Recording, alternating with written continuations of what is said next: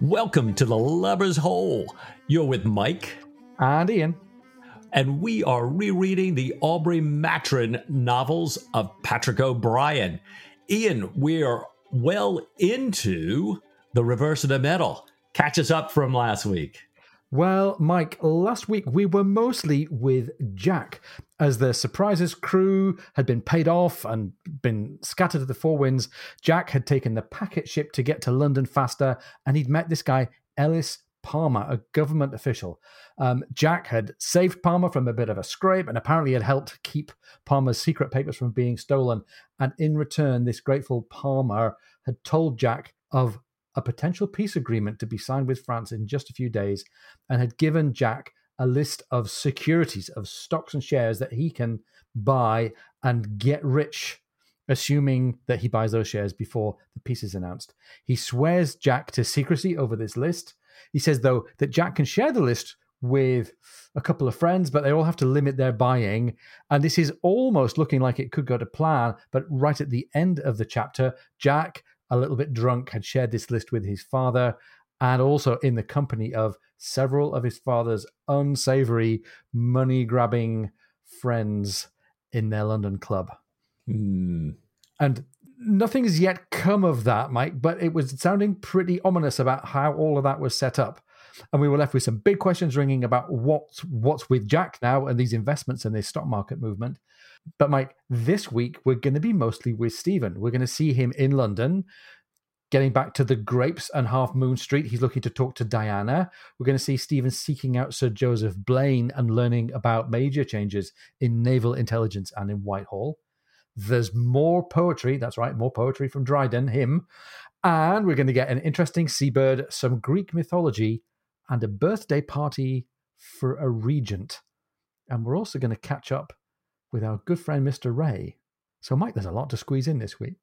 Oh, there really is. There really is, Ian. This is this is a fascinating chapter, and and it is, as you say, you know, we kind of got this view of Jack last in chapter four, five. Mostly, we're going to get a view of Stephen here, and we open with Stephen.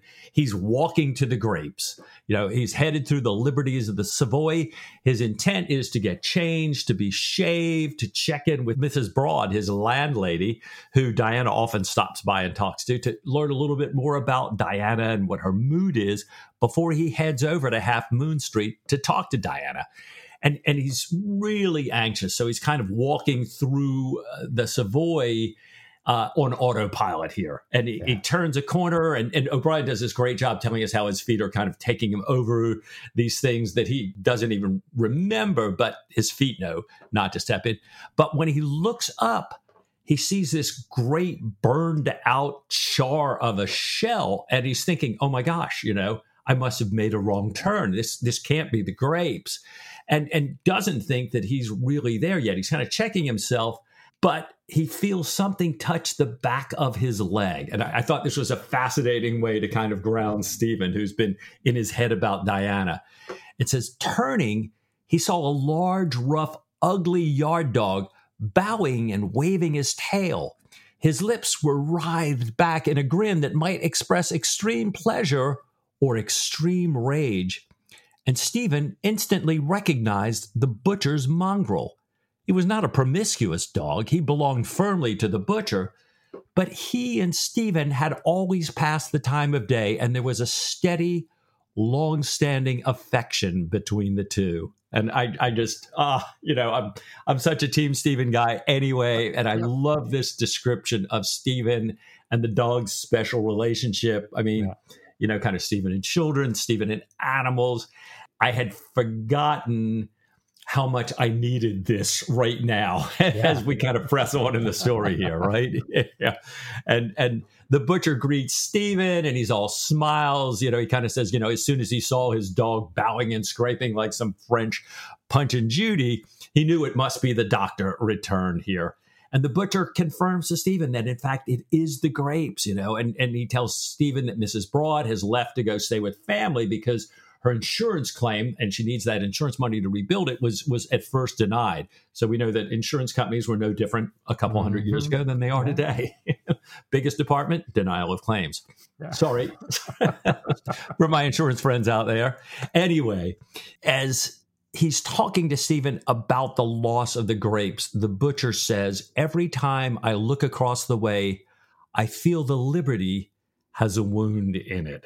And and I'm thinking, oh, because I, you know, I'm a little bit thinking, I know where this is going. And yes, doesn't the Liberty have a wound in it? Oh. And O'Brian, as he so often does, picks it up from the end of that paragraph right to the next one. The next one starts a wound and a strangely unexpected one, thought Stephen, walking north. He had had no idea how much that quiet haven meant to him. And there were also some fairly important collections he'd left there, mostly of bird skins, many books. The immeasurably greater wound, Mrs. Maturin does not live here anymore, delivered at the Half Moon Street house, lacked that sudden, staggering quality and for the moment, it shocked him less. And I'm like, ah, yeah. gosh, here we are. You know, I'm so caught up with this first conversation between Diana and Stephen, and she's gone. She's gone. And and and it sounds like Stephen said that this shocked him less than losing the grapes. And I'm thinking, is this a little bit of denial? is this uh or is this Stephen kind of saying, okay, hold on a bit maybe I'm expecting this a little bit. But, anyways, I don't know. It's definitely between the dog, between the way Stephen's been reacting.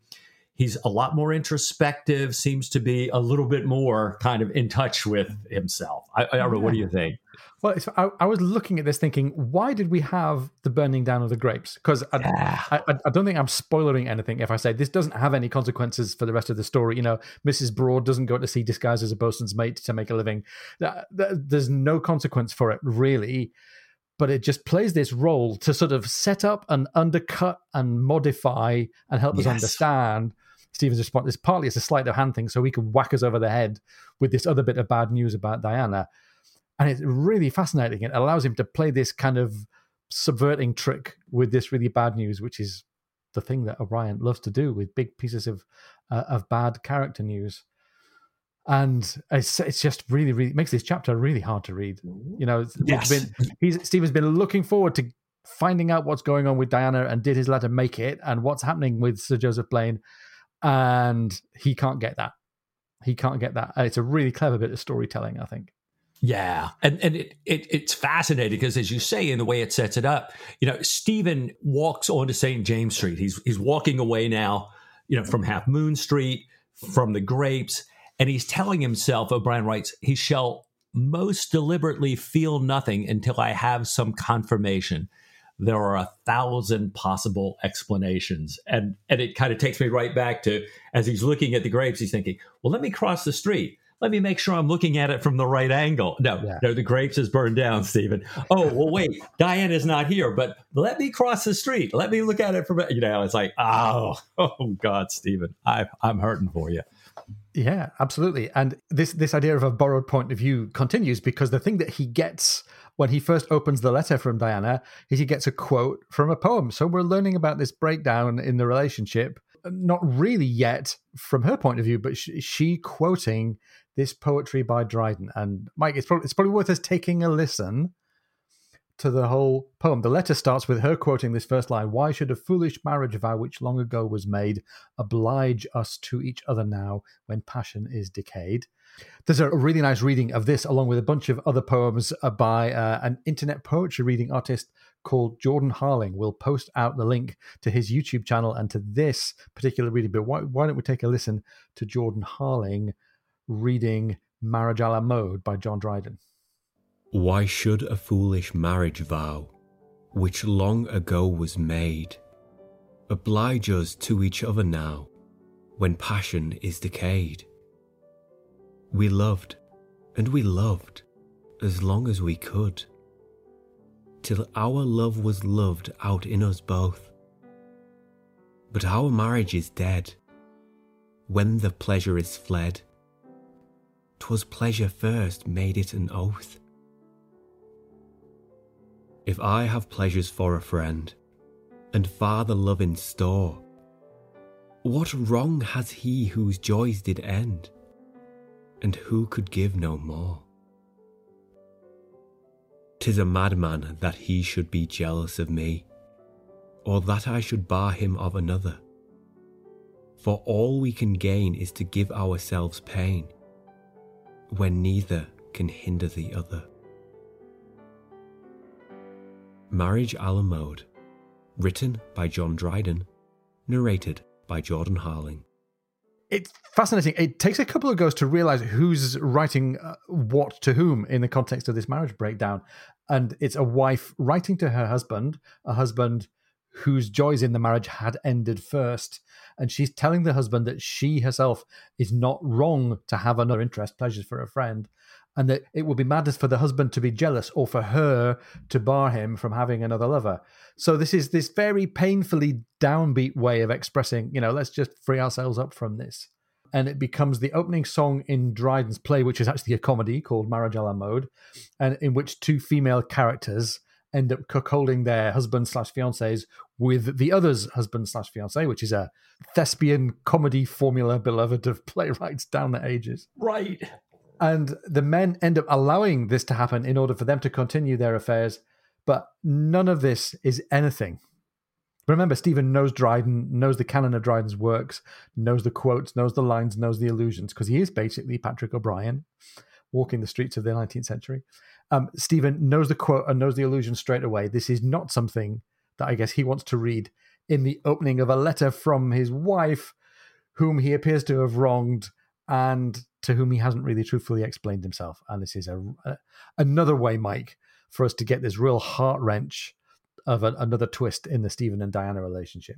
Yeah, it's like Stephen can't catch a break this morning. He walks over, the grapes is gone. He goes to Half Moon Street. Diana's not here. He walks back to he and Jack's club, and, and immediately he's handed this letter.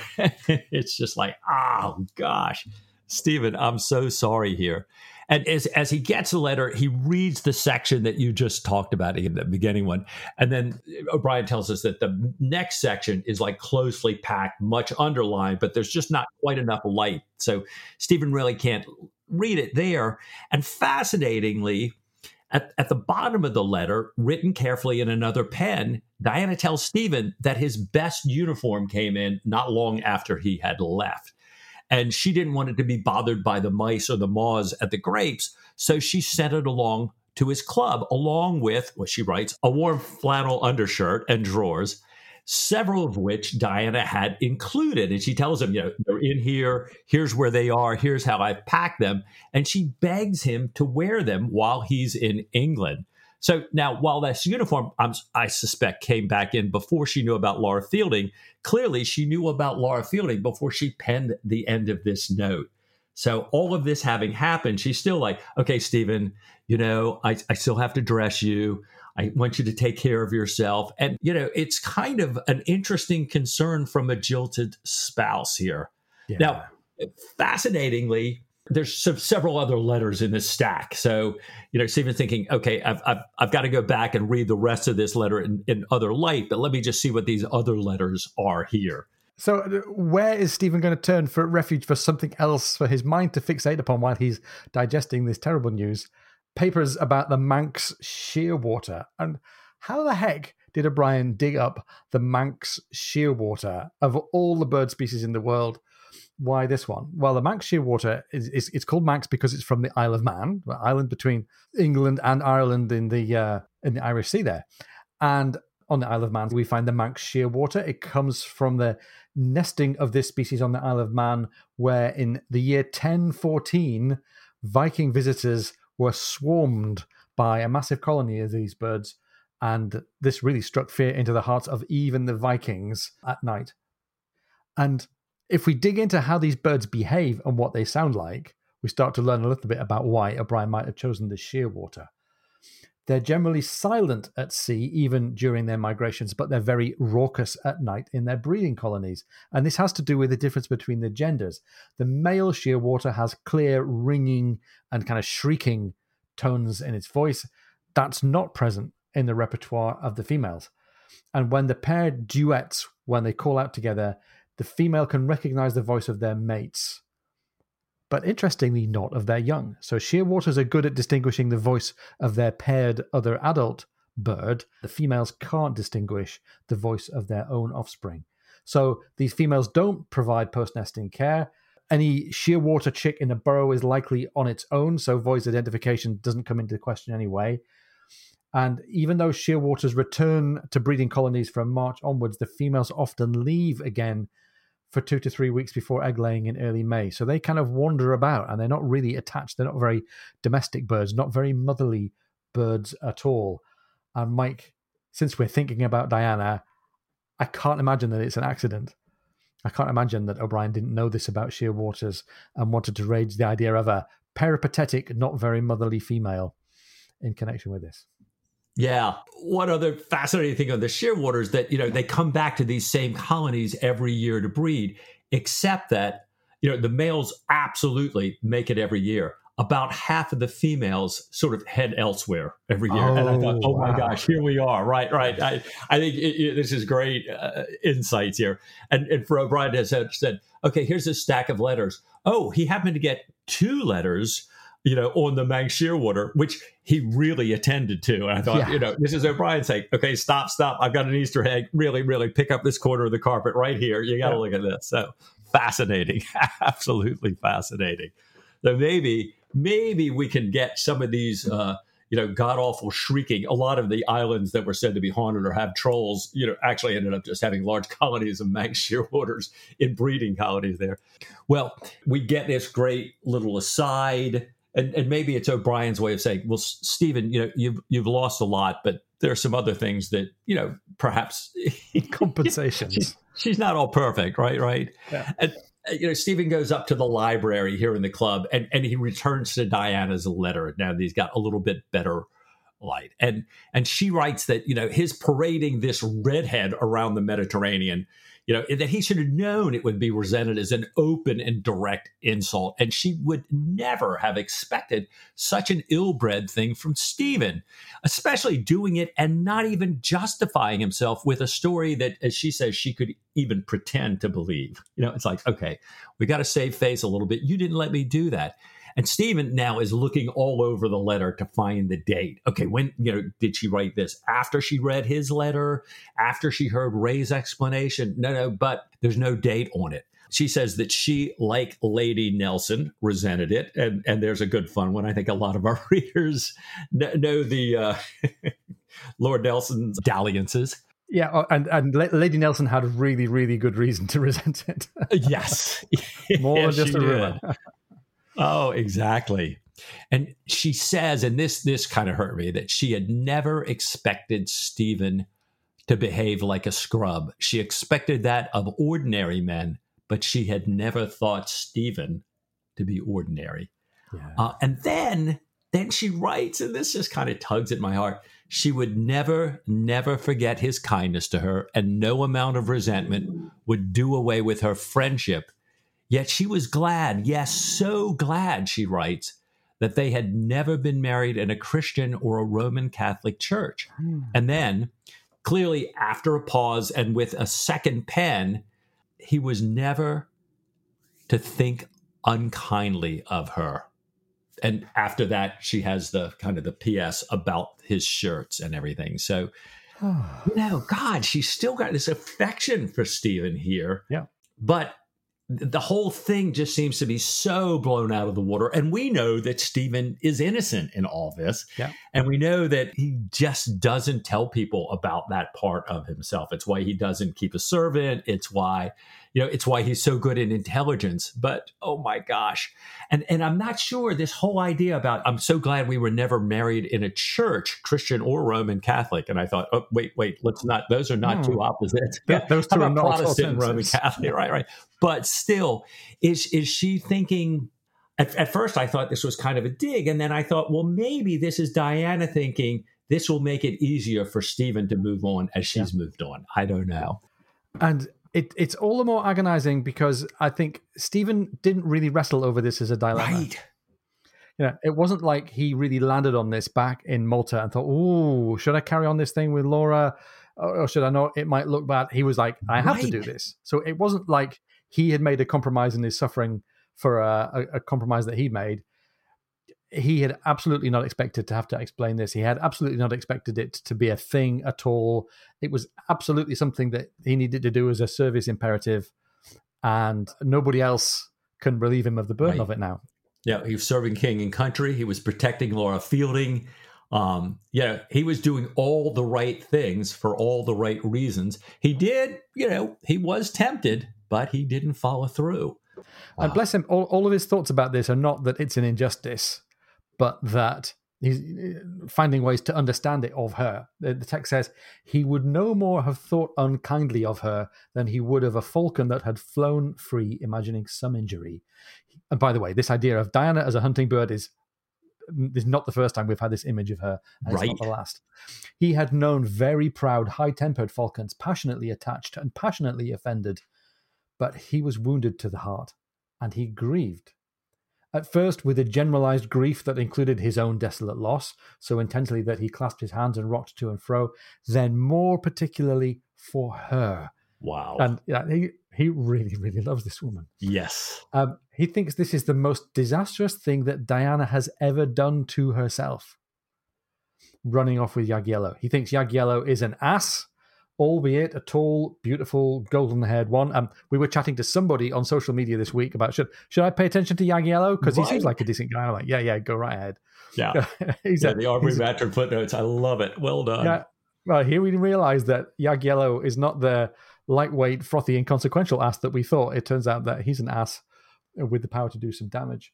He's Jagiello, that is, is volatile. He doesn't resist temptation. He won't be constant. He's not right. long term partner material, marriage material for Diana.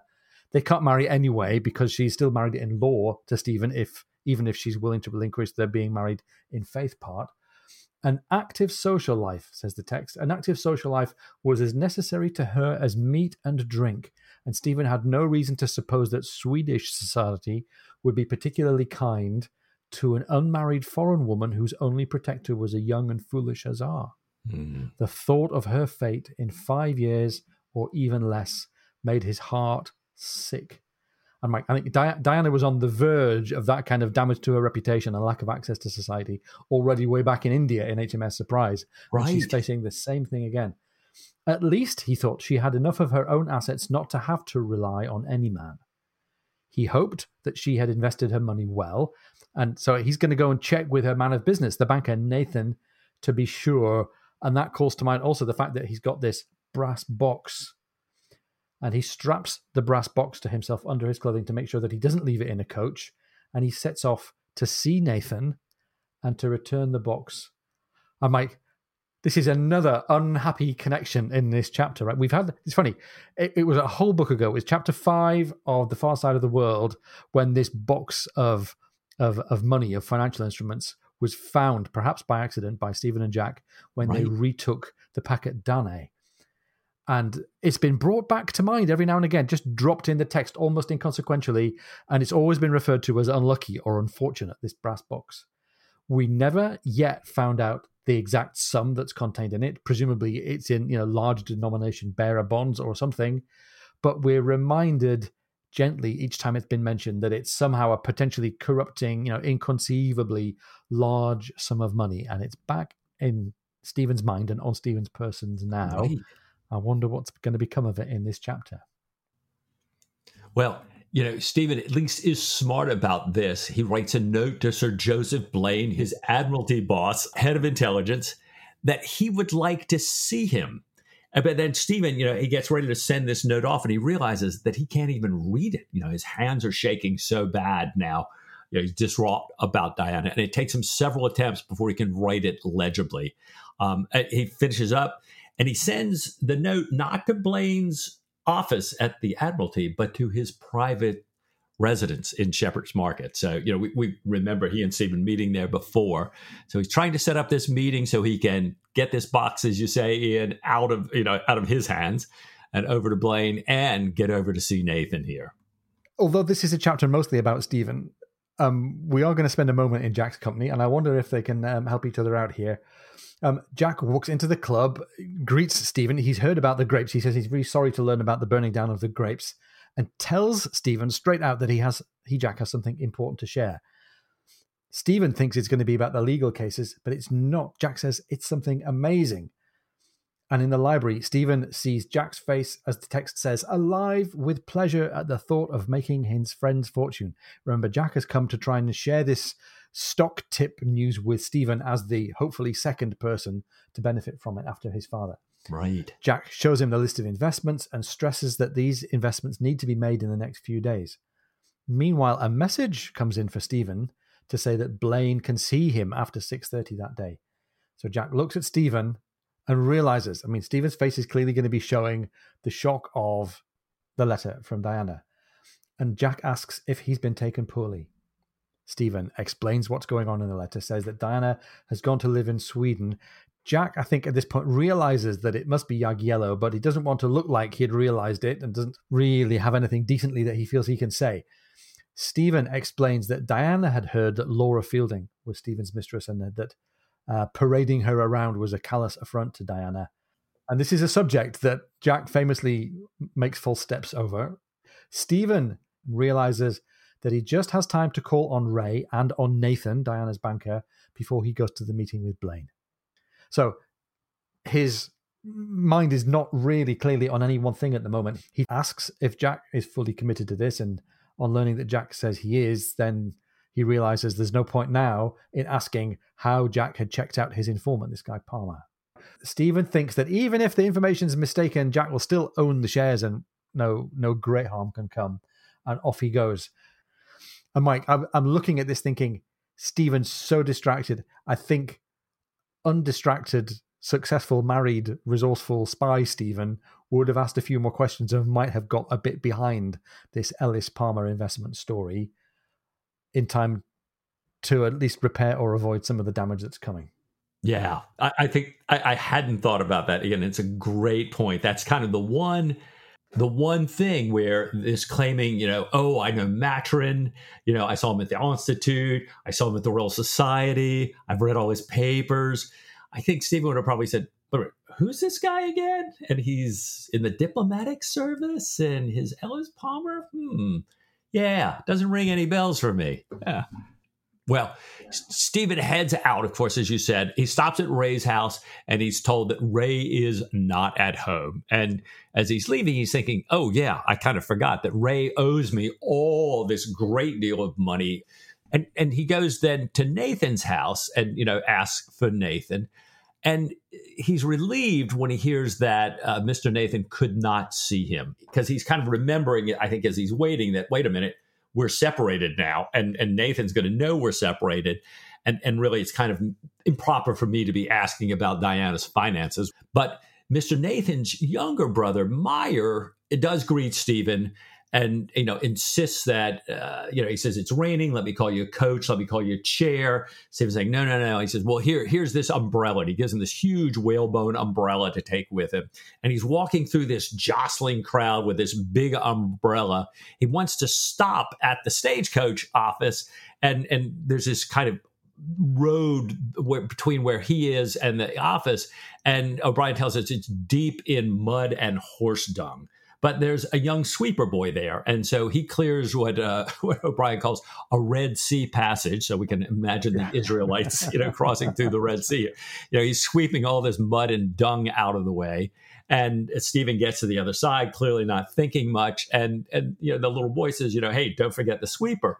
So Stephen shoves his hand in his pocket to give him a tip and realizes he's been pickpocketed you know his his pockets are absolutely clean no money no handkerchief or anything else. And he tells this boy who is you know kind of beside himself you know he's like you know what kind of idiot are you? Didn't your mom tell you you know you don't keep your money in your pockets there? Stephen walks away. The little kid says you know whore's son old bumpkin? Whore's son old cuckold? Like oh oh oh you know stephen can't hear this but we can hear it. And it's like oh man and i guess yeah. it's it, you know it's it's just meant to be you know a basic dispersion you know but as we know, it you know that arrow would would fly true right to Stephen's heart at this moment. It would, and it's especially wounding coming from a child, right? At a moment yeah. when Stephen is emotionally, literally, and practically in the poop. Yes, too true. Ah, so Stephen takes a parcel from his sea chest in the stagecoach office and arranges to have the chest delivered. He walks away to Shepherd Market towards Joseph Blaine's place with the parcel and the heavy umbrella that he got from Mayer. And he realizes that the, this umbrella is Mayer's way of expressing sympathy for him. He says Stephen had instantly perceived the more than usually grave, attentive expression, the considerate tone, and in his present excoriated state, it seemed to him that it resembled most forms of commiseration useless, embarrassing, cumbersome, and painful. And he's really hoping that Sir Joseph is not going to try and console him. Stephen doesn't take help or solicitude or affection or consolation from anybody well at any time. Right. And this is not the moment for him to get anybody saying, Oh, I'm sorry, hon, how are you doing? The relief, therefore, I think for me was palpable when he gets to sit down with Sir Joseph. And so Joseph doesn't try and mollycoddle him or give him any sympathy. He just gets into some business. And he, he's, I think Sir Joseph is thinking, I'm going to help Stephen out of whatever scrape he's in in due course. So he gets a very normal, regular, warm greeting from Sir Joseph. They talk about the voyage. They talk about other entomologists. They talk about the Royal Society. And Stephen asks about Sir Joseph's health. He's always inquiring about the health of other people in their private parts. This guy, Stephen Maturin. Um, Stephen Stephen had prescribed something for sexual vigor when Blaine was about to be married, and it has worked very well. And Blaine says Priapus would himself have been put to the blush. Priapus being the Greek fertility god and patron of seafarers. Um, but Blaine, we learn, had changed his mind. He decided not to marry. He says, I reflected upon matrimony, and although I found a great deal to be said for it in theory, when I looked attentively among my friends, I found that the practice did not seem to produce much happiness. Scarcely a single pair did I find who appeared really suited to please one another for more than a few months. Few of my friends can be said to be happily married, and in some cases, he broke off, evidently regretting his words. And I think he's rather carelessly and thoughtlessly stumbled out of entomology and beetles into general statements about married life. And all, all we read about this is the fact that he trails off, but he's clearly trailing off in response to what he sees in the reaction on, on Stephen's face. and, and, ah. perhaps what he already knows about Stephen and Diana that he was trying not to speak of, and he's like, "Oh God, I've just stepped in it here." Right? My tongue's run away with me. He goes along to think aloud that marriage and intelligence make awkward yoke fellows, and adds, "Not that I am much concerned with intelligence any more." Are you not? said Stephen, looking into his face. And Mike, we get another blow here for Team Stephen and Team Admiralty Intelligence. Right. We learn that Blaine says everything that he had forecasted and warned Stephen about before the last journey had come about. All of this stuff to do with influence and intrigue against Blaine and on behalf of mysterious, murky other interests. Blaine gets up to check with his housekeeper about dinner, and Stephen asks to borrow a handkerchief, telling Blaine about the pocket picking. And he says, losing fourpence and a spotted handkerchief and a mighty dose of self esteem. My pocket picked clean as though I were just off the mountain or the bog. For shame. And I think that's just a tiny token of how low Stephen's been brought by all of all yes. the news that we're getting in this chapter, Mike. Right. Well, after dinner, uh, Sir Joseph says that you know what's happened to him at the Admiralty is like Stephen having his pocket picked. They're both so experienced that it shouldn't have happened to them, and neither of them have any idea who's done it to them. Blaine explains that he was out for a fortnight. He'd had a, a horse accident on an icy road. And during those two weeks, his opponents had completely changed the organization there. All of Blaine's friends were removed or placed in obscure positions. Their clerks were taken away. They were, you know, moved into poor offices. Even when some, you know, remote agent somewhere had a slip up, it was all held against Blaine's people there. So they're treated with disrespect. Uh, one example he gives is they're being asked to turn in their keys to the private door. And Blaine says if it had been any kind of an ordinary department, he would have resigned immediately. But given that it is intelligence, he really longs to put things right. And Stephen says, you know, when you speak about your opponents, do you have them clearly in sight? And Blaine saying, no, I don't have them at all in sight here. You know, and he tries to kind of go through and say, you know, who might have done this here? And he says, you know, Barrow is back as second secretary. Remember that Barrow was out sick and that Wray was kind of acting for him. And that Barrow and Blaine have not liked each other for a number of years. And he, and he, describes Barrow. He says he's he's laborious, he's diligent, he's devoted to form and detail, he's respectful of rank to a servile degree, but he's also widely ignorant, incapable of taking a broad, intelligent view of any situation. But he does add that, you know, this guy, Barrows, kind of rose from a humble beginning. And so, like some people who do that, is a very high opinion of his abilities. And at first, Blaine had thought that maybe the reorganization was Barrow's attempt to gain more power, especially since he had kept Wray, a, a very ambitious man, as on as his chief advisor. But then, and and I love this description. Blaine realized that Barrow, and O'Brian writes it this way, is a little man, and his idea of a famous victory is six extra Clarks and a turkey carpet. it's great. Uh, it's great. That's like the the essence of the kind of pettifogging British civil servant, and I guess civil servant anywhere. But you know, if if you've read anything by C.P. Snow, John le Carre, Anthony Powell, Anthony Trollope, this is like the functionary in one line. And we kind of enjoy that little fling at Barrow, but then we dig into just how far Blaine and Stephen are from really knowing what's going on.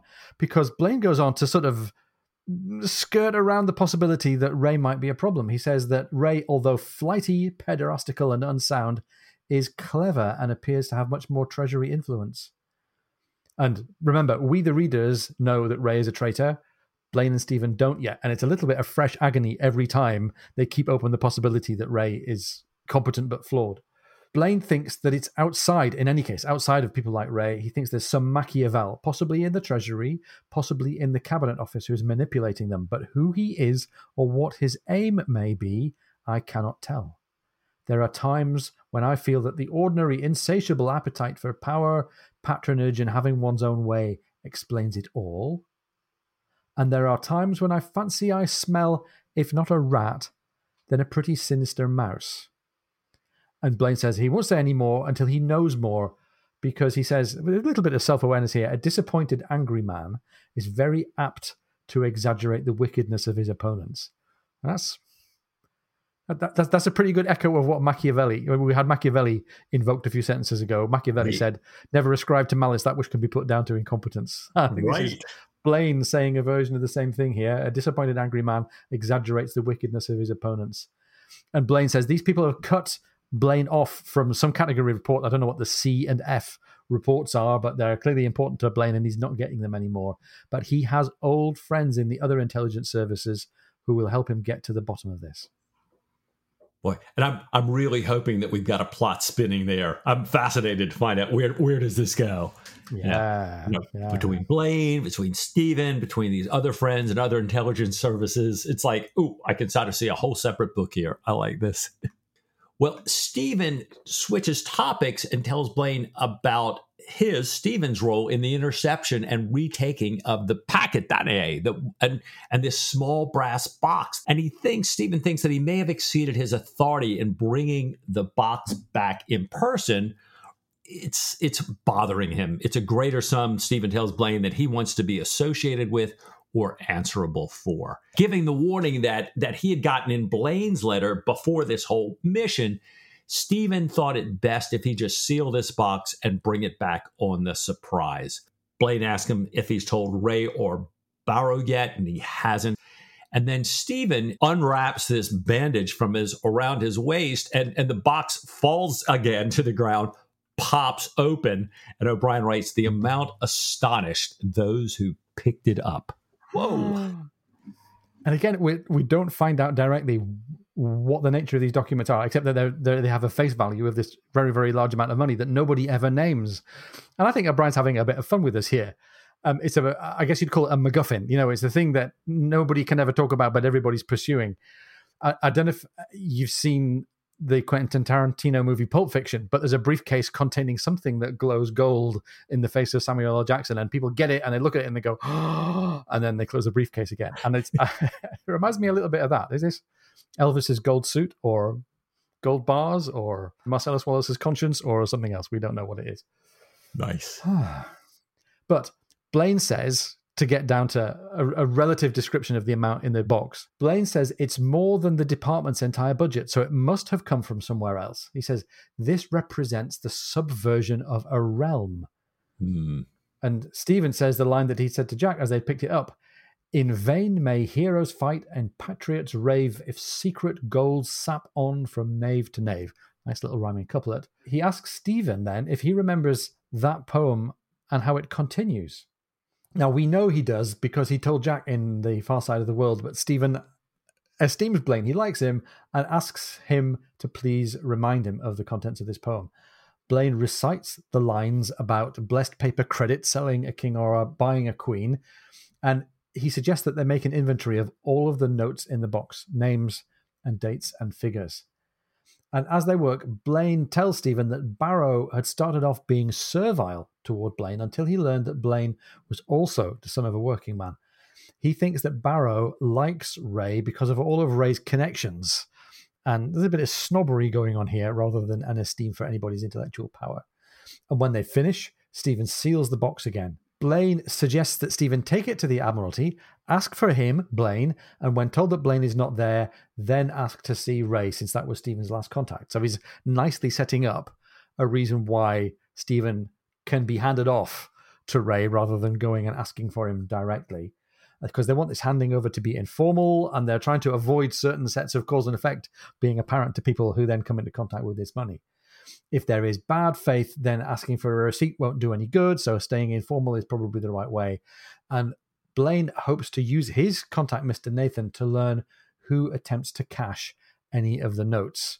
So they're going to do a sort of a money tracing, money laundering type entrapment thing here, they're hoping, because he thinks that greed is at least part of the motive for what's going on at the Admiralty. And they've talked a little bit about how there are people at the top of government who seem to do quite well for themselves. So this seems like an excellent trap.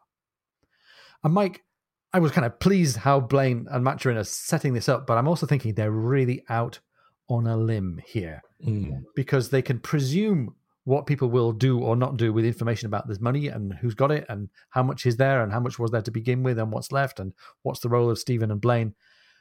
But either by malign action or incompetence, there are loads of possible reasons why this could go wrong. They've got no top cover. They've got nobody who'll step in and vouch for the original intent of this money and for the good faith that Stephen and Blaine are showing. And by continuing to involve themselves in the fate of the money, I think they're still a big risk, maybe even a bigger risk than Jack. You know, Jack's fortune and his reputation are in danger with this stock picking scheme, but I think maybe Stephen's life is in danger here. So Jack and Stephen in parallel are really significant risk. Maybe you, you might say the biggest risk that they've faced yet on land, at least in these books. Right, right. Couldn't couldn't agree with you more. Yeah, yeah. Well, they agree, Blaine and Stephen, that from now on they're going to uh, meet at Blacks. You know, uh, Stephen told him that he's he's at Blacks. Blaine says, "You know, that's my club as well," and they want to make sure that Stephen is not tied to Blaine as this game plays out.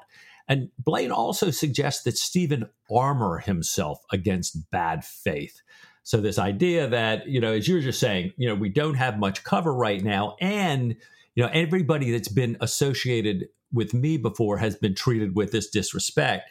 So let's get you a little credibility here and let's make sure that these people who are at least what Blaine sees as kind of the agents of whoever is behind this big scheme, you know, treat Stephen a little bit better. And he says there's going to be this birthday party for the region and they're going to have a levee.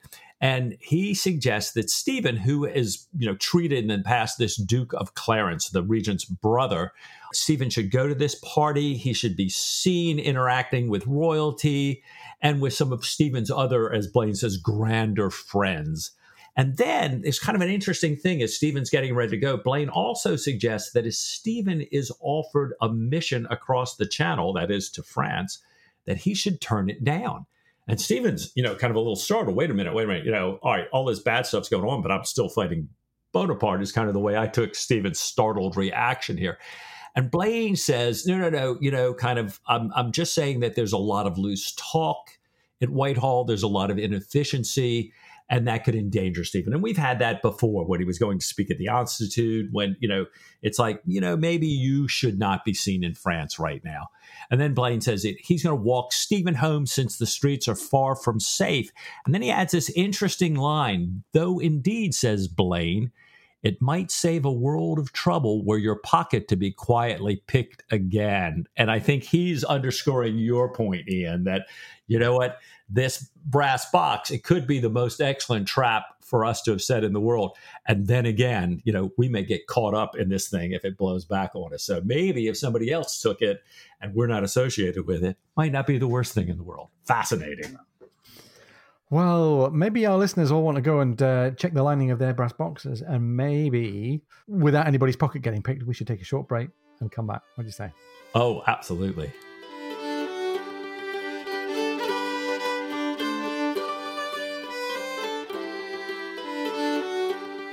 If you're enjoying the podcast, please come and join our supporters on Patreon. Go to patreon.com forward slash lubbers hole.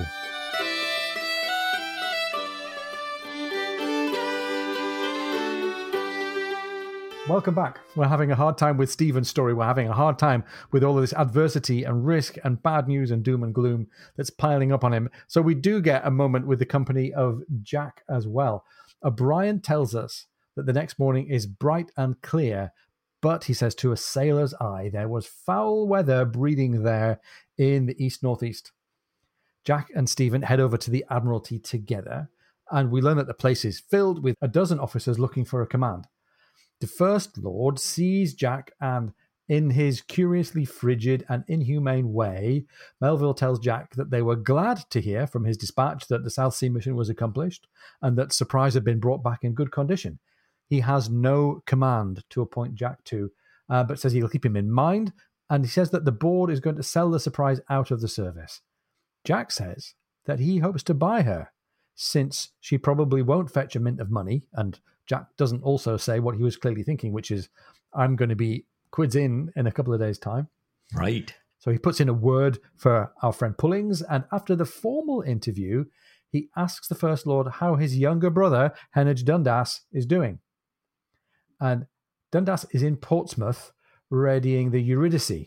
And we'll come back to the name Eurydice because the Brits have a fondness for naming frigates after mythical uh, personages. Heneage is in Portsmouth readying the Eurydice for the North American station. Melville asks Jack, as Heneage's friend, to let him know just how his irregularities are disapproved of by the world in general. Stephen, while you know Jack's talking to the First Lord, Stephen's waiting and, and he's been moved to an obscure back part of the building since he asked for Sir Joseph. And you know, after a while, he asked for Mr. Wray, and he's moved to yet another just completely naked room and you know he's still kind of got the effects of his nighttime laudanum going, and he's all good with that. Um, and he really is thinking, you know, I, I want to see Wray because I want to find out when he gave Diana his letter. And after an hour of sitting there, the you know the clock chimes, and Stephen realizes, whoa, whoa, whoa, you know, they're disrespecting me here. And so at a quarter after the hour, he walks out and he, he, must be a little perturbed because there's a bunch of startled clerks in his wake. And he leaves a note at the front desk saying, you know, he'll return the next day at 11. So Stephen, the next day, it turns out, does not see Wray, but he's glad. He's Stephen himself isn't in form. He doesn't want to put up with Wray's pitying face, with, as O'Brian describes it, his decently but not entirely concealed civil triumph and Stephen is still at, at, the mercy of people and places outside on the streets of London. He's jostled on the way to Whitehall and shoves people back. This is really out of character for Stephen. And we can feel some trouble brewing then as Stephen makes his way to the Admiralty. And at Whitehall, he's shown into a grand room which could have been Wray's, but behind the desk is somebody described as a middle sized, dry man dressed in glossy black with an immense starched white neckcloth and an uncommon amount of powder in his hair, the very type of superior official. The habitual expression of his face was authoritarian and discontented, but at present there was a certain nervousness upon it too. he presented himself as Mr. Lewis, acting for the head of the department, and by way of establishing moral superiority right away, he observed that Dr. Maturin was 10 minutes late. And like from then on, this conversation goes downhill between these two guys. Right. So Stephen says, did, Well, did you know that I, you kept me waiting an hour yesterday? And Lewis says, Well, I, I can't see all and sundry the moment they choose to walk in. And Stephen repeats this phrase, all and sundry, stirring the fire in the hearth. Um, as something to do with his hands, I think. Yes. Looking at his notes, Lewis sort of starts to row back and says, Well, perhaps I chose the wrong expression. Um, I'm aware that you have a key to the private door. Return it, please. And Stephen says, Well, I don't have the key to the private door. This was all foretold by Blaine in the meeting that Stephen had had with Blaine before. Lewis says that uh, Stephen had asked to speak about the Danae. Stephen asks then if he, Lewis, is aware of Stephen's mission. And this is a, a very blunt attempt to smoke out any bluff on Lewis's part. Lewis has got no subtlety at all. He says, Well, I've got all the details here. And he taps this file with a red ribbon. And it's very clear to Stephen that Lewis is bluffing. He knows nothing about intelligence. He knows nothing about the Danae. He's an administrator who's been sent in to hear what Stephen has to say. And Stephen tells him that his appointed mission had taken place and that the papers were removed. And Lewis wants to know why Stephen had taken so long to alert the proper authorities. And Stephen's not having any of this. He says, Well, I'm, I'm not come here to be reproved. And Lewis says, Well, if you want any more money, then. And Stephen absolutely loses it. Christ's blood in heaven. Uh, by the way, I'm really enjoying reading this. I'm really enjoying reading this out loud. Stephen really goes for this guy. Oh, and he's ready for it. Christ's blood in heaven, you ignorant, incompetent, whey faced Nestlecock. Mike, I am getting a t shirt made with those words on for, the, for the right day. you incompetent, whey faced Nestlecock, said Stephen in a low, venomous tone, leaning forward. Do you think I am a hired spy, an informer, that I have a master, a paymaster for God's love? To all his present bitterness, there was added the spectacle of an efficient intelligence service threatening ruin and his own dedicated, highly skilled form of warfare gone. You little, silly man, he said. Lewis strained back in his chair, looking shocked and stupid. The look on Stephen's face appalled him. He said, Calm yourself, my dear sir. Calm yourself.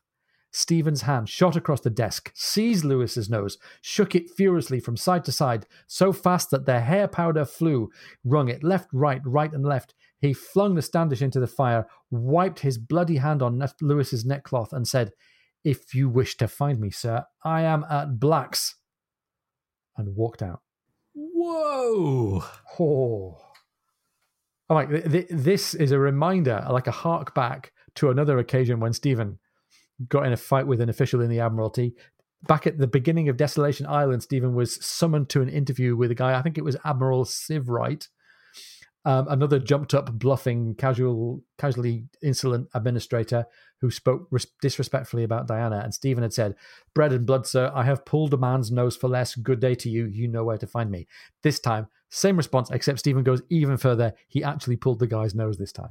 Right, right. You know, I, I, think all that's missing here in the description is nobody mentions the reptilian glare or look in Stephen's eyes, which we always hear, but I could see it. Oh my gosh. And clearly Lewis could see it. Whoa. Well, you know, he heads back to the club. He, you know, he told him basically, if you want to call me out, I'll be at Black. So he goes back to Black's and he sees Blaine there and they have a dish of tea. And Blaine asks Stephen if he's seen how shares are rising.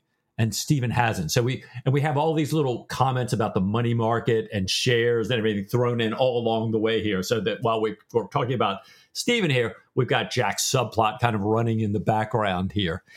Stephen asks Blaine if he knows Lewis, and Blaine says he does. He, you know, he came over from Treasury. He is rectitude, that is righteousness itself, and the letter of the law, a fount of platitude and a very great affliction at a dinner party. I think we can we can see all of that for sure. Stephen asks if he's a fighting man, uh, you know, telling Blaine what he had done, and Blaine says, "No, no, no." Definitely not a fighting man. You know, they might try to get a constable, but uh, you know, the Admiralty would never allow that. So he says basically, he's just really happy that Stephen pulled him by the nose. And yeah. Stephen says, "Well, you know, I, am glad he's not a fighting man because I don't want to delay Jack. You know, make him stay behind for a duel because I know he really wants to get home." So it's like, oh my gosh, Stephen really still is in his reptilian form here. It's not that I don't want to have the duel; it's I don't want to inconvenience Jack while I kill this guy. Oh. Well, and then Stephen kind of follows up. He sees Jack later that night at the club, and, and he tells Jack, you know what, you go ahead and head home by coach tonight. Don't don't wait for me to, for tomorrow. I'm going to be in in etymological and surgical meetings all day tomorrow, and then I've got to go to this birthday levee. He said, you know, we're not going to see each other anyways. And Jack says he will as long as Stephen promises to come along because Sophie is going to be so glad to see him. And Jack, of course, Jack assumes that Stephen has now bought all these shares. Jack asks if Stephen's seen the papers. And Stephen, kind of completely missing the reference, says, You know, I'll, I'll read them later before I go to bed. You'll be amazed, Jack called up the stairs. And this is only the beginning. Ha ha ha. Oh, jeez. well, high hopes, high hopes from Jack. Right. And meanwhile, part of the sort of top cover arrangement that Blaine and Stephen had cooked up between themselves was going to be that Stephen should attend a levee. So we have a rare situation where a personage from the Aubrey Maturin series meets a member of the royal family. Right. Let's see what's going to happen here. The birthday levee. This is an occasion when members of the court come and gather in the presence of the monarch, or in this case, the regent. The birthday levee is filled with folks who've come to share uh, some kind of triumph, um, to look at the faces of their disappointed rivals. This is a place where intrigue and backstabbing and jealousy and and strokes are kind of paid off. There are military people, there are people from the different ministries, there are civilians. This is a great place to gather intelligence and to see how things stand in terms of influence among the different people and the different parties. Stephen sees Blaine there. They don't speak. And Barrow who's having trouble with his sword and has an ill bred jerk to his chin when Sir Joseph salutes him. And Wray is there talking with Barrow. And while all this is going on, the regent and his brothers walk through the crowd saying hello to a few people. So let me just do a quick quick catch up on the regent and the regency. Skip forward by 30 seconds if you know about British history and you know, you know about the regency. The Prince Regent this particular individual um, was the eldest son of George III. Now, George III was in poor mental health. He'd actually been in poor mental health since 1770 odd, but by 1810, his mental health had completely failed him and he had a breakdown. And the country needed a monarch. We didn't have a way of naturally kind of succeeding a monarch that was incapacitated. So the government and the House of Lords created his eldest son as regent. So normally the title of heir to the throne is Prince of Wales, the, the, male heir to the throne. They said, well, we need a monarch, so let's create the idea of Prince Regent. We never had a, a regency in this form before, and we haven't had one since. So the king who was to be George IV served as Prince Regent from 1810 until 1820. We improvised constitutional law. That's how we do constitutions in Britain. We never really have one. We just make it up as we go along the documents were prepared in the name of King George III, but without his seal and without his signature, which took a bit of awkward kind of fancy footwork from the people at the top of government. So from 1810 onwards, Prince George served as regent, took the place of the monarch in almost all functions, didn't have as strong a political role as his father had had, but nonetheless still played a role in politics. And it was his responsibility still to choose and appoint government ministers. And this was the moment in history when Britain sort of acquired the custom that the prime minister, the leader of the government, is chosen from whichever party can command a majority in the House of Commons. We don't directly elect a prime minister; he or she is appointed, and this is where that kind of informal, casual bit of constitutionality came from. This moment of the regency. We haven't had one since, as I said. Um, we don't have to make it up anymore. We had Regency Acts enacted in Parliament in 1937, 1943, and 1953 that now lay out clearly what happens when the monarch is under 18 or incapacitated or absent. And this regent, later to be king, who Stephen's depending on, is not a paragon of virtue. Uh, George IV was a gambling, debt ridden, bastard siring, obese, probably laudanum addicted hedonist. He fell out with his wife so extremely that he had her name scratched out of the Book of Common Prayer, and this is the person. well, Stephen's seeking the protection of association with the throne not with the person who occupies the throne. Let's be right, right. Well put, well put, and great insight into the regency. Thank you. And it's interesting, you know, people, people talk about the Regency as a period in time, like it was just 1750 to 1820, but it was to do with the fact that George III was sick and his son took over for a while. That's right. All our Bridgerton watchers will, will remember a little bit of this and yeah. the Mad King here, right? Oh, well, you know, sure enough, the, the regent comes through, and, and O'Brian points out that he does have a really nice ability to recognize names and faces. And he's kind of nodding and speaking politely as he goes by. He doesn't speak to Stephen, but the regent's brother, the Duke of Clarence, a Navy man, hails Stephen, O'Brian writes, in a quarterdeck voice and asks for a word with him. and so everybody clearly gets the next guy behind the Regent is calling Maturin out of the crowd here. And sure enough, as they you know make their way down this line of people, uh, the Duke of Clarence comes right back to Maturin here. Uh, he comes right over to him. He's sorry to hear about Jack and the surprise. And then the Duke, and, and I love this, he calls Barrow over and introduces him to Stephen. And he does it very loudly since he knows that Barrow has recently been sick. And so thinking like, you know, we treat the, the recently ill like you must not be able to hear. I'll speak very loudly and, and slowly here. And he tells Barrow to call on Dr. Maturin the next time he's seized with the Marthambles. And, and Barrow says that he will if Dr. Maturin allows it and is much honored. And he's, he's getting very, you know, sort of like, and, and that he would always remember his Royal Highness's condescension. Meaning, you know, that, that you would condescend to speak to me. So this Barrow, I, I, I we're getting the, the idea that Blaine's right here about Barrow. This doesn't sound like the guy who's taking over a department here. And and this Marthambles, I was kind of like, okay, I don't remember hearing about this before. It's come to mean kind of an ailment that's unknown to and incurable by medical science. It really comes from a pamphlet, The Quacks of Old London, a Dr. Tufts would make up these diseases to frighten people into buying his worthless potions. And interestingly, doing the research on this, there's a 1994 Norton, the publisher Norton's newsletter, where O'Brian himself, in a question and answer session, addressed this term. And uh, O'Brian said, This is a very fine word that I found in a quack's pamphlet of the late 17th or early 18th century advising a nostrum that would cure not only the strong fives and a whole variety of more obvious diseases, but the Marthambles as well. Oh. I've never seen it anywhere else, and it has escaped the OED, the what the Oxford English Dictionary. I take that to mean. yes, indeed, that's the dictionary.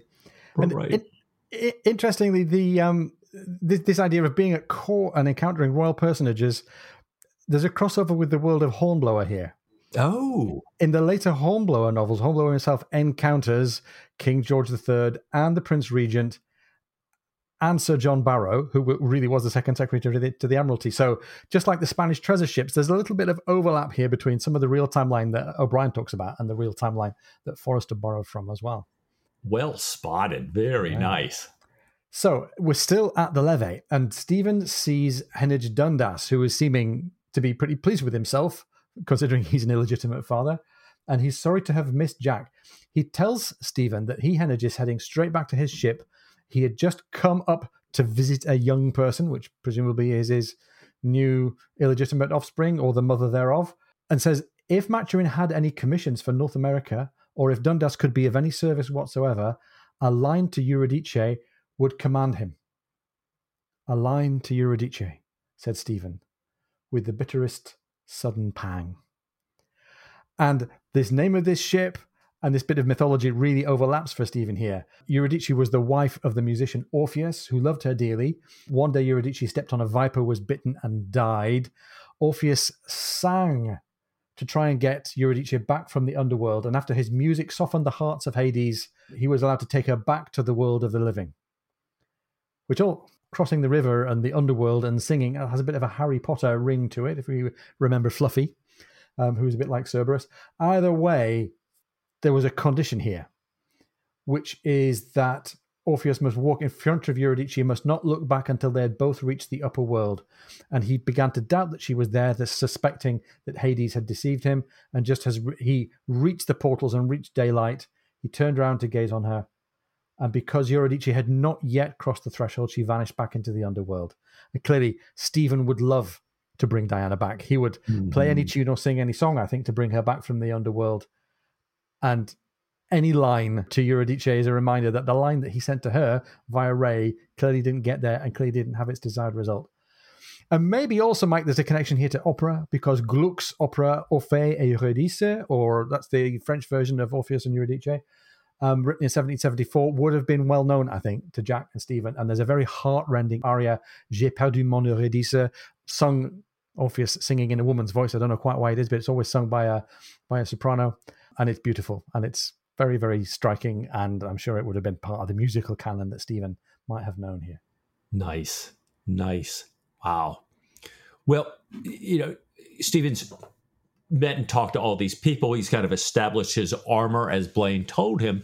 And he, and he had noticed earlier that Wray and Barrows had been sort of staring at Stephen. So now that Stephen has been kind of put in the right position, he starts to stare at them. And Wray finally comes over to him, O'Brian writes, with outstretched hand and a credible appearance of friendly confusion. And, and he apologizes. He says that you know he no longer works with American intelligence and that Stephen's long wait was caused by staff's confused messaging trying to figure out the right person for Stephen to see. And he invites Stephen to come and dine at his house Friday, saying that his wife, Fanny, would be pleased to see him. And we remember Fanny, Admiral Hart's daughter, I believe also Babington's love interest, but I'm trying to remember. Have we have we gotten there already? Yeah, we have. Yeah, we had that we had. Yeah. Okay, good, good. Thank you. Thank you, Ian. And so Stephen sees that Wray is very nervous. His nails are bitten to the quick. He's got eczema on his forehead and the backs of his hands. And Stephen then remembers hearing that this great fortune that Wray had inherited through Fanny, Admiral Hart's daughter, after Admiral Hart had died, had been tied up. It was completely reserved and only for the use of Fanny and her children. And he'd also heard that Wray and his wife, Fanny, could not agree on anything you know, he knows, as as many do, that Wray's personal income is far below his lifestyle, even his regular lifestyle. Not mentioning the fact that he has all these ongoing gambling losses at Buttons, his club, most every night, and that Stephen actually had heard that Wray had been carried home drunk from Buttons the night before. Stephen says that he's engaged on Friday, so he's turning down Wray's dinner invitation, but he does need to discuss some matters and suggests that they go from there to Wray's home. It's not matters to be discussed in public. Mm-mm. Ah, so, you know, I, I, think Wray's feeling like I don't have much choice here. You know, Stephen's just been talking to royalty. I don't want to get called out here in the midst of the crowd. So they head that way. So this sounds like we're resolving at least one bit of uncertainty here. And let, us see what's going to happen in this conversation. Um, they walk um, across Green Park to Wray's house, and Wray tells Stephen what had happened in Malta, uh, Wray's version of what right. happened in Malta. And Stephen finds that he's not really very interested anymore. Wray does a mea culpa and blames himself for Lesueur escaping, although we know that Lesueur was Wray's boss. Um, at least he says the organization had been destroyed in Malta and there were no more secrets flowing from Valletta to Paris. Wray says that he's badly out of order and wants Stephen to prescribe something for his belly, and Stephen thinks to himself that actually it's Wray's mind, not Wray's belly, that needs a prescription, and doesn't think that Wray could handle the tincture of laudanum that would be required to treat it, that he'd be addicted to it like he is to alcohol. And they now reach Wray's place. And in Wray's library, Wray is still embarrassed by this idea of the debt. He hopes that Stephen doesn't think he's been avoiding him or trying to welch on the debt. He appreciates the forbearance and begs Maturin to accept a note of hand, a promissory note, until the end of the month. After a slight and disagreeable pause, Stephen agreed. And from this point of advantage, he said, fixing Wray with his pale eye and defying him to show the least awareness of his condition, when last you, we corresponded in Gibraltar, you were kind enough to suggest taking a letter to my wife since you were travelling overland. Pray, just when did she receive it? And the response from Wray is, I am very sorry to say I cannot tell. When I reached London, I went round to Half Moon Street at once, but the servant told me his mistress was gone abroad.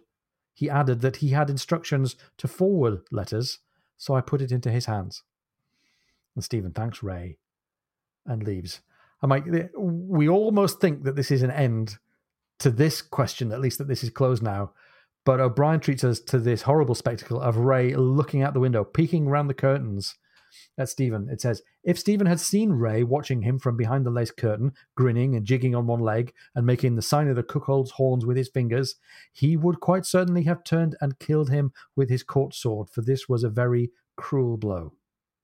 It meant that Diana had not waited for any explanation, however halting and imperfect, but had condemned him unheard. And this showed a harder, much less affectionate woman than the Diana he had known or had thought he knew. A mythical person, no doubt created by himself. I'm like, this goes all the way back mm. to the hmm. surgeon's mate and Stephen wrestling with the idea that perhaps he's created this fictional I- ideal of that in his head. He had chosen not to see the evidence, and now that it was absolutely forced upon his sight, it made his eyes sting and tingle again, and deprived of his myth, he felt extraordinarily lonely. Wow. Yeah. Ouch. Ouch. Yeah, this is I, I you know, I don't I don't have many words here. I'm like, no. oh, really hard. Well, and and I think Stephen doesn't have any words at this point either. He just, you know, Brian tells us that he just takes a very, very long walk all over the place and finally returns to his club. And it's late, but the porter gives him a note sent by a special messenger, and it has an Admiralty black seal on it. Stephen carries it up to the library where he finds Blaine. Blaine is happy that uh, Clarence, the you know the Duke, was so civil to Stephen and that Barrow, who dotes on Clarence, saw it. And, and, Blaine points out that Clarence actually is not very well seen at the Admiralty, but that Barrows misses that. He doesn't realize, in Blaine's word, that some royals are more royal than others.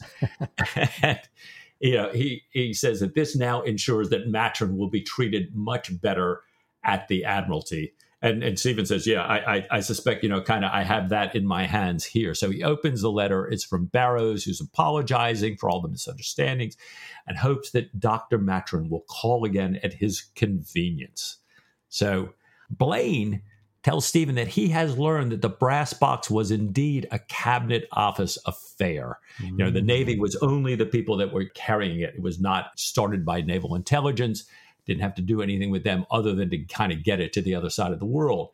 And Stephen should never have been told that it held a much larger sum than those gold chests that were also on board the thing. Blaine is appalled at the indiscretion in government and public servants. And he, and he kind of says that, you know, now all the well informed people around government seem to know about the box.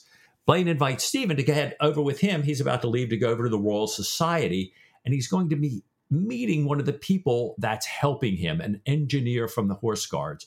And Stephen declines, saying he's missed his dinner, he's walked for a long time, he's he's really tired, and he's ready for bed. And and Blaine kind of is, is blowing right by that, saying, Well, you know, you'd be much better off to eat with me. We'll get something, you know, not too you know something that really light uh, you know boiled fowl with a little oyster sauce and then come on over and see my friends here. My friends are now telling me, in Blaine's word, that they agree that my mouse is perhaps beginning to assume the form of a rat. Mm. So we're thinking, ah, okay, Blaine's making a little progress on this Whitehall investigation, or at least his friends in the other intelligence service are. And you would think this would pique Stephen's interest, you know, aha, okay, we're going to catch yeah. these guys. Stephen instead says, Sir Joseph, forgive me but tonight I should not turn in my chair if it assumed the form of a two horned rhinoceros. Bonaparte may come over in his flat bottomed boats and welcome as far as I am concerned. So clearly, Stephen is like, hmm. look, I'm done. Yeah. I, you know, I'm not having any of this. It doesn't matter. I realize it's important, but I can't do it tonight. And one, you know, Blaine has one last thing. He asks Stephen if he knows the name Ovart. And Stephen says he doubts that he's heard it and says goodnight. So we're like, ooh. Yeah. Stephen's really, really low. Probably as low as we've ever seen him. Yes. And, And in the morning, he still hasn't really got any spring about him. An aged club member at breakfast asks if he's going to go to the hangings today. The old member says he loves hangings, gone to them since he was a child. And we learn that the hangings are to be of two eminent bankers guilty of forgery. They were to be strung up today among the ordinary people. The stock exchange, says the old member, would spare neither father nor mother, wife nor child when it came to that sort of thing. I'm like, you know, extra foreshadowing, extra signaling of the risk to reputation, and now it turns out life if you're caught out in anything irregular to do with the stock exchange.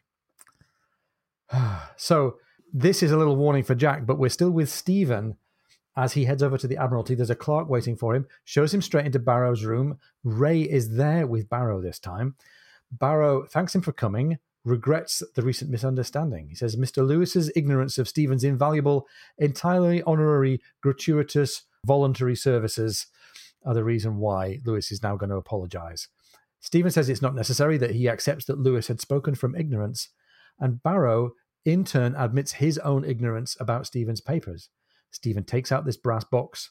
Barrow comments on the seal, and Stephen says that seal is from my watch key and tells about the box springing open and having to be sealed, which had happened when he and Jack had discovered it on the Danai in the first place.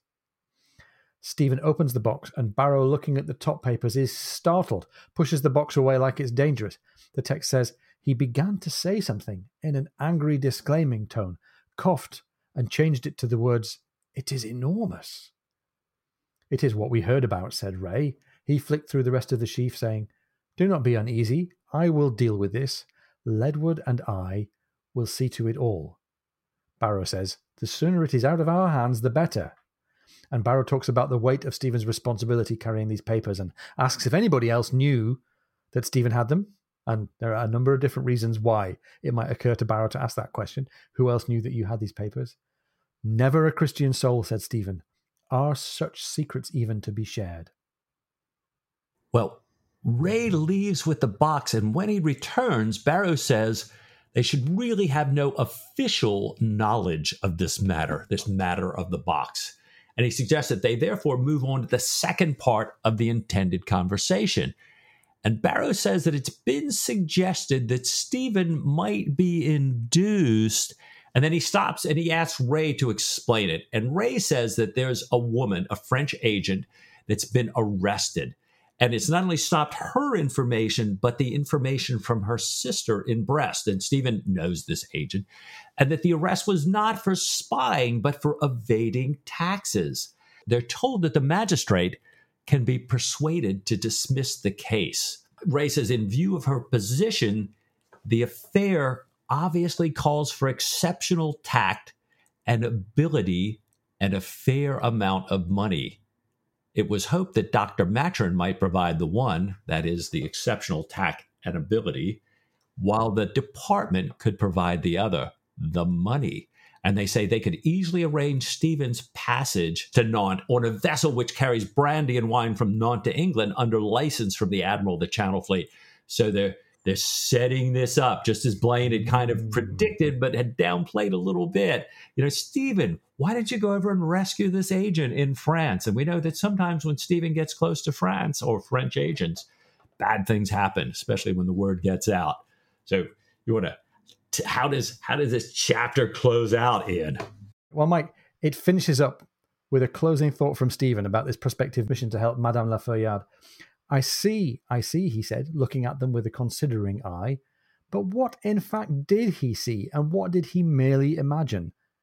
And how remarkable it was to feel the old eagerness coming to life in his heart, although only that morning he had regarded the whole service with frigid indifference. I see that the matter calls for some consideration, and since I go down to the country tomorrow, I shall have peace and leisure for reflecting upon it. From what I know of Madame de la Feuillade, her imprisonment on such a charge will not be very arduous, nor her interrogation very severe. End of chapter 5. Wow. And Mike, it's really fascinating.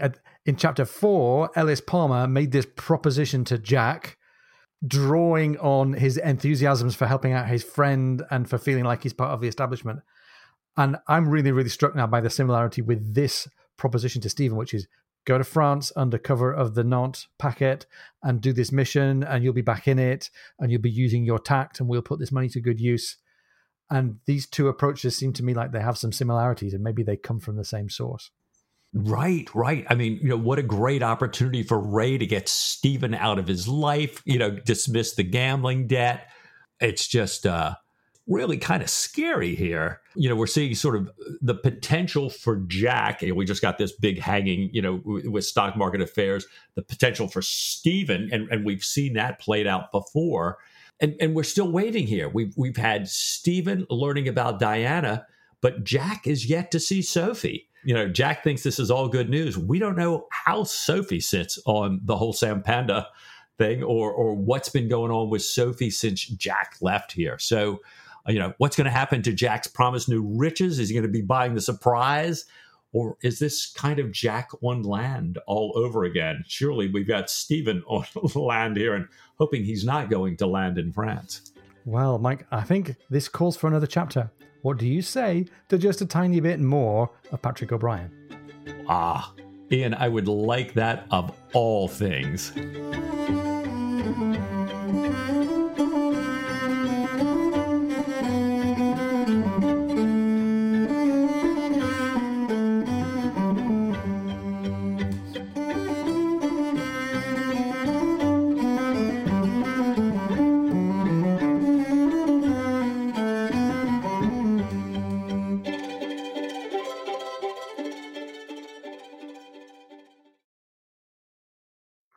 Blood in heaven, you ignorant, incompetent, whey faced Nestlecock. Mike, I am getting a t shirt made with those words on for, the, for the right day.